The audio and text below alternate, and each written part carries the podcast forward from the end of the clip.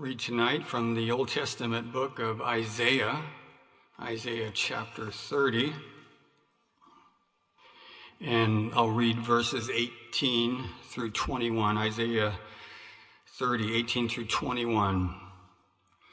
And therefore will the Lord wait that he may be gracious unto you, and therefore will he be exalted that he may have mercy upon you. For the Lord is a God of judgment. Blessed are all they that wait for him. For the people shall dwell in Zion at Jerusalem. Thou shalt weep no more. He will be very gracious unto thee at the voice of thy cry when he shall hear it. He will answer thee. And though the Lord give you the bread of adversity and the water of affliction, yet shall not thy teachers be removed into a corner any more, but then thine eyes shall see thy teachers.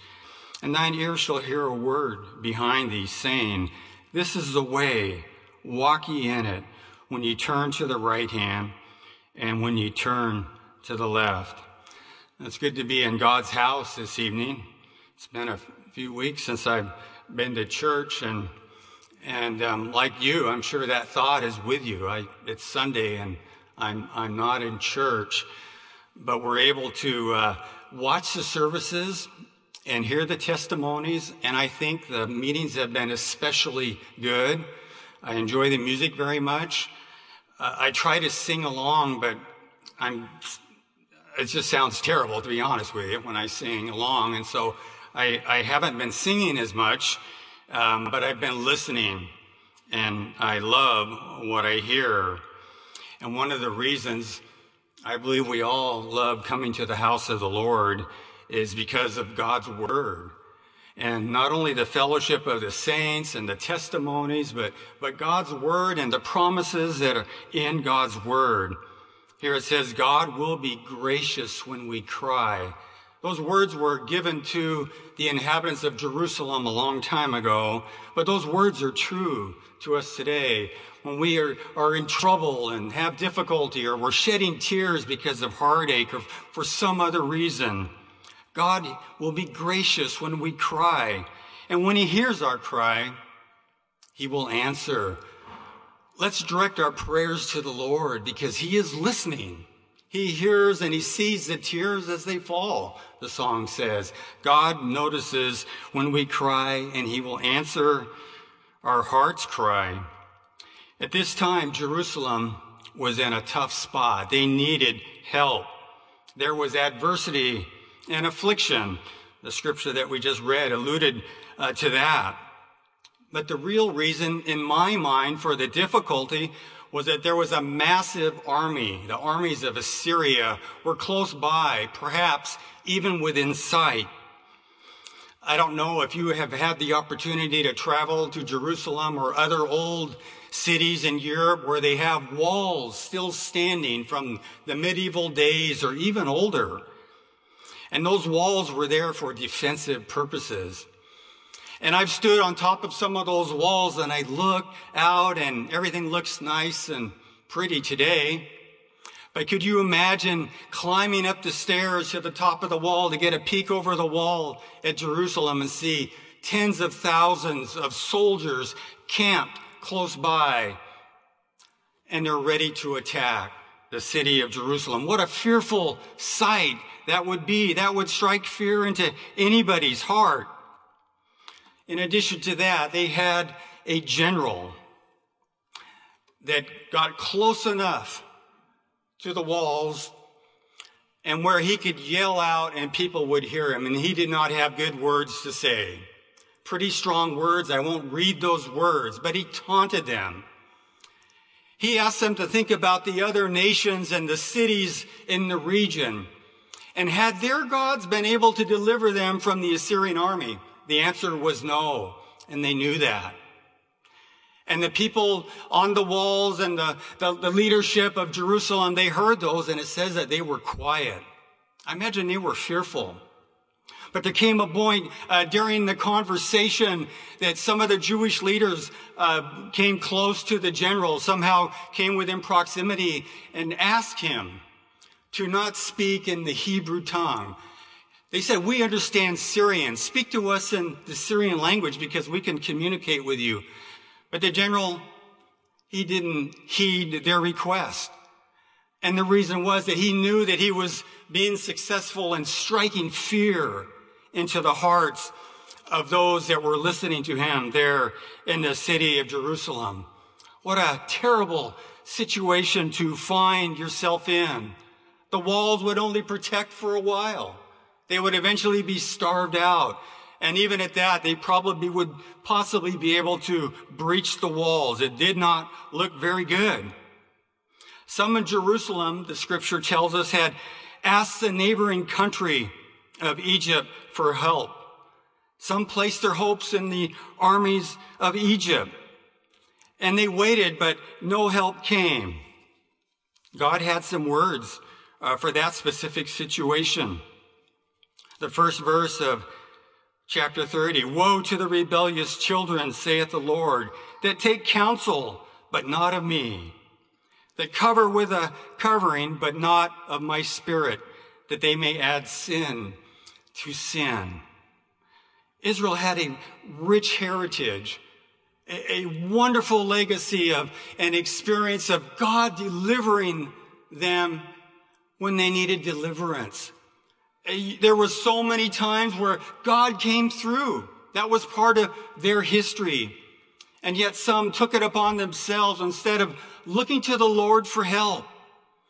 They sent word to Egypt. And it's not that seeking help from your neighbor is such a bad thing.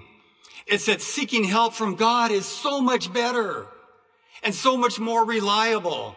God is a reliable God. We can count on Him to come through. We can count on Him to help us when we are in times of need.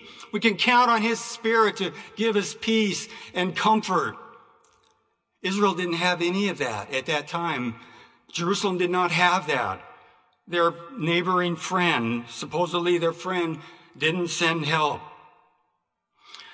God's response to those who look for this help is in Isaiah 30, 15.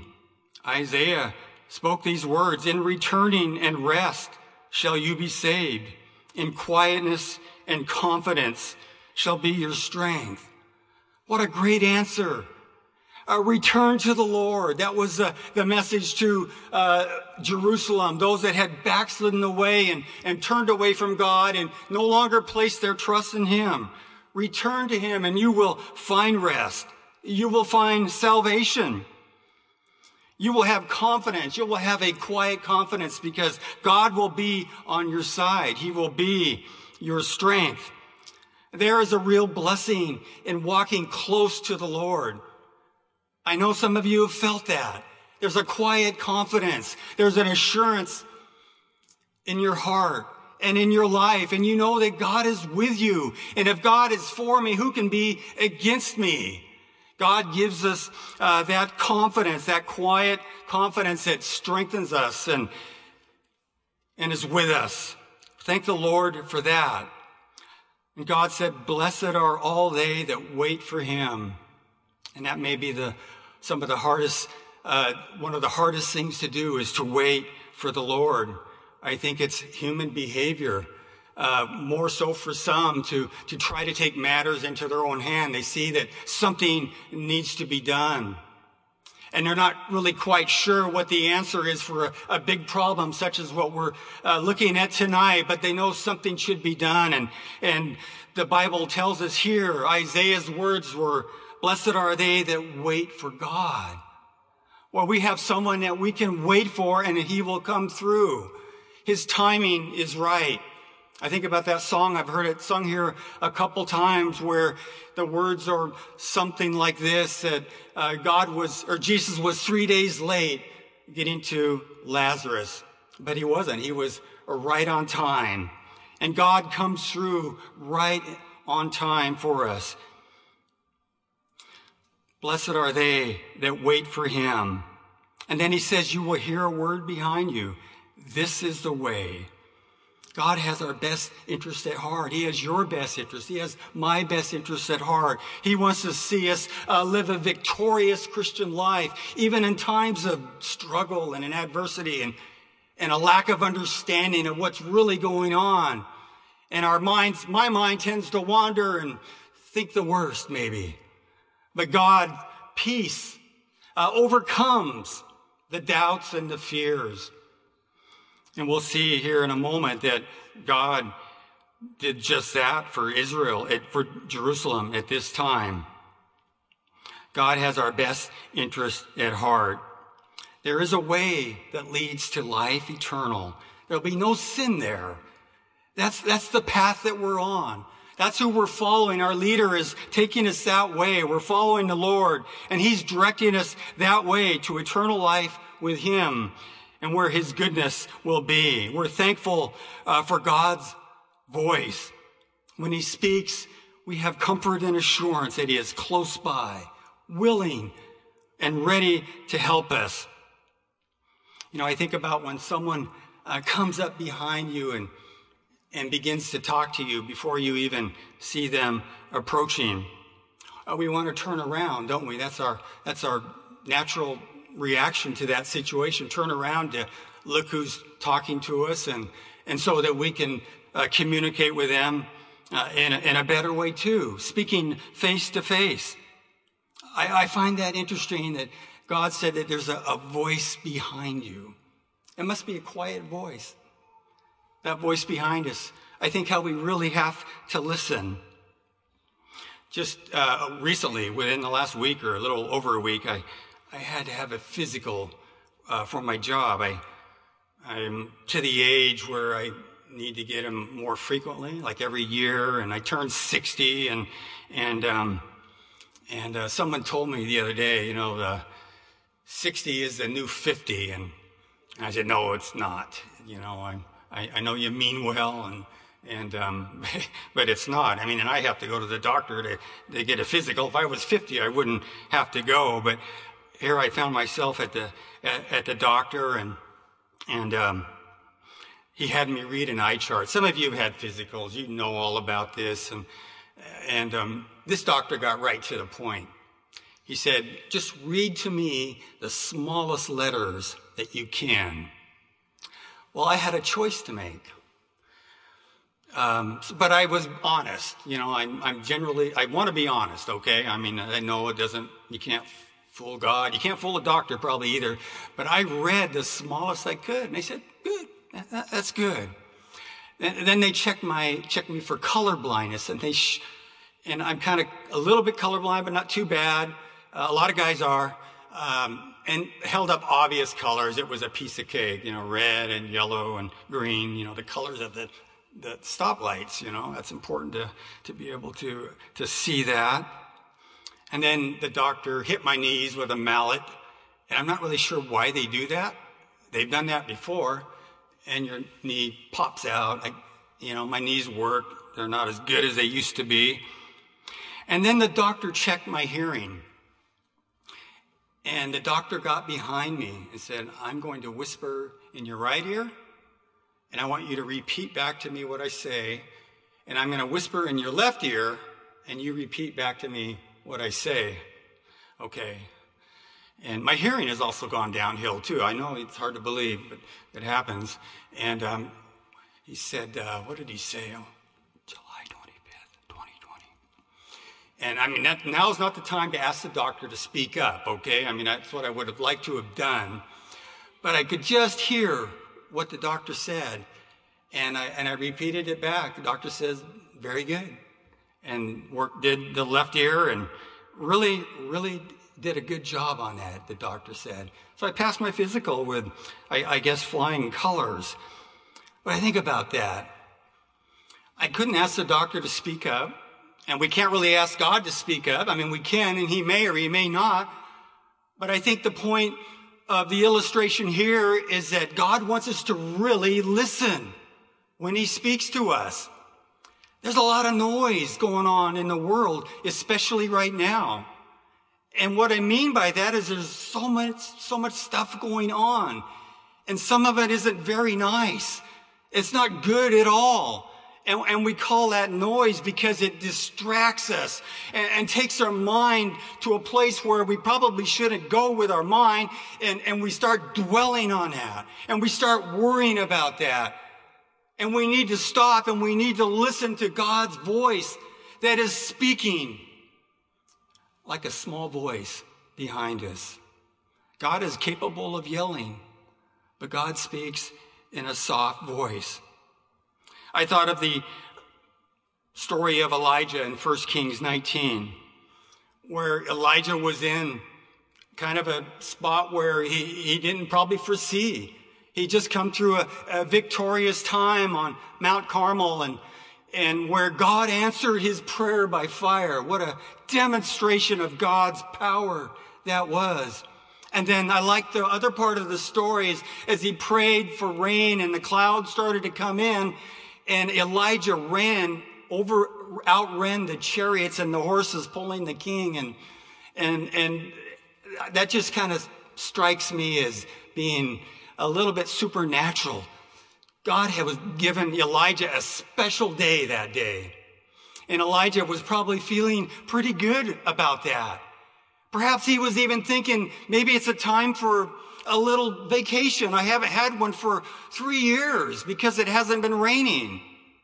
But he didn't get a vacation. Uh, there was no break coming for Elijah. Queen Jezebel threatened his life. And that was just enough to send Elijah running. And God was with him as Elijah traveled. He, he traveled for 40 days. And if Elijah could outrun horses and chariots uh, in a foot race, how far do you think he could travel in 40 days walking? I imagine he went a long ways. And he got all the way out into the mountains. God took care of him and got him there. And God came down and he visited Elijah in a special way. God sent uh, some real demonstrations of nature's power, and God is in control of nature.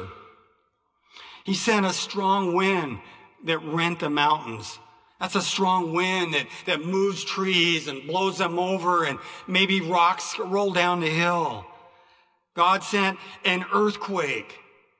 And those are, if you're in a mountain, it's probably a little dangerous to be in an earthquake. He'd just been in, into a cave, so he probably felt like maybe he was a little unsafe.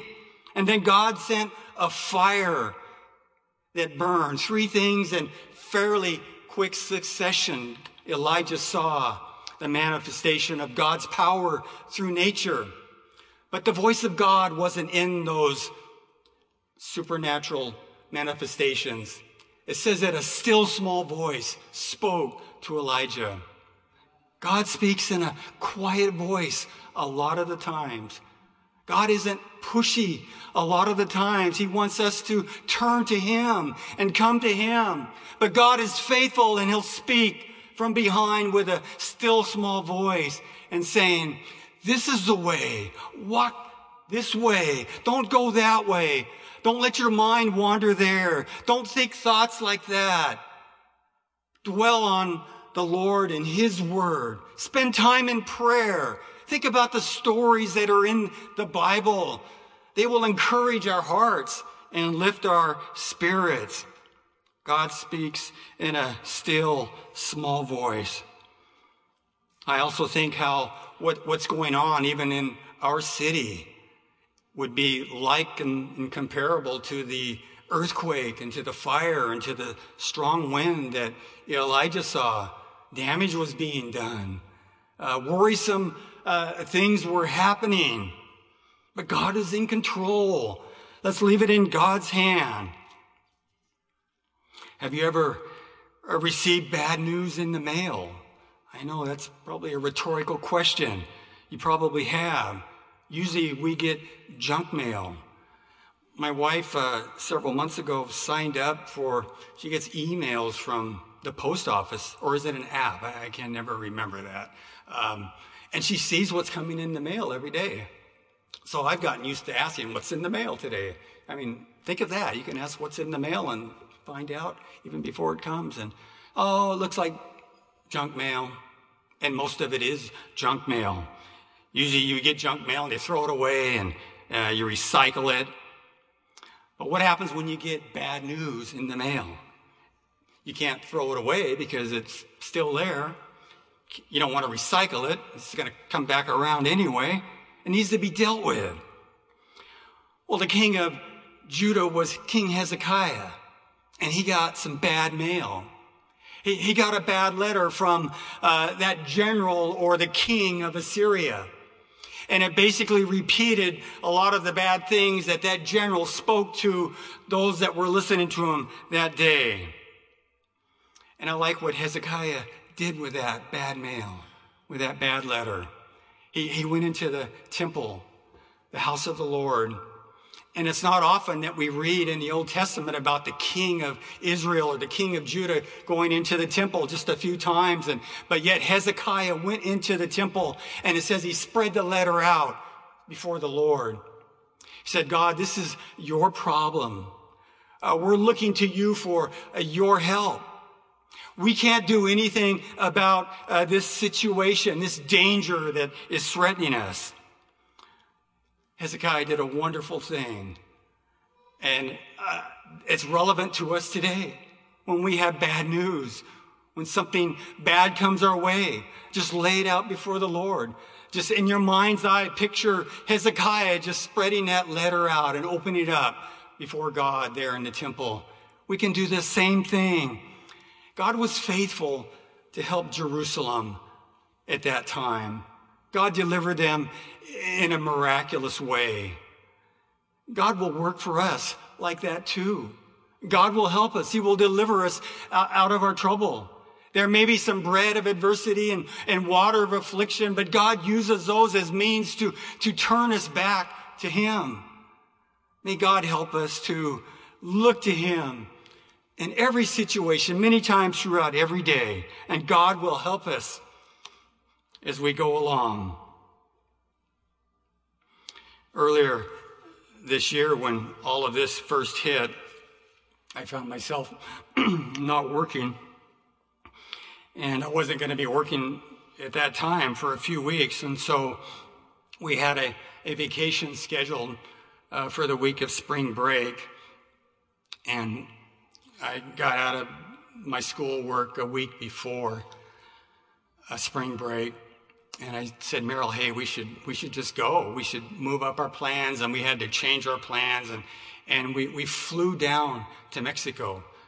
The flight, the prices just got so cheap. It was just we just couldn't pass up the deal, and, and we flew down there, and we were we were just happy about that. We were that was a surprise to us.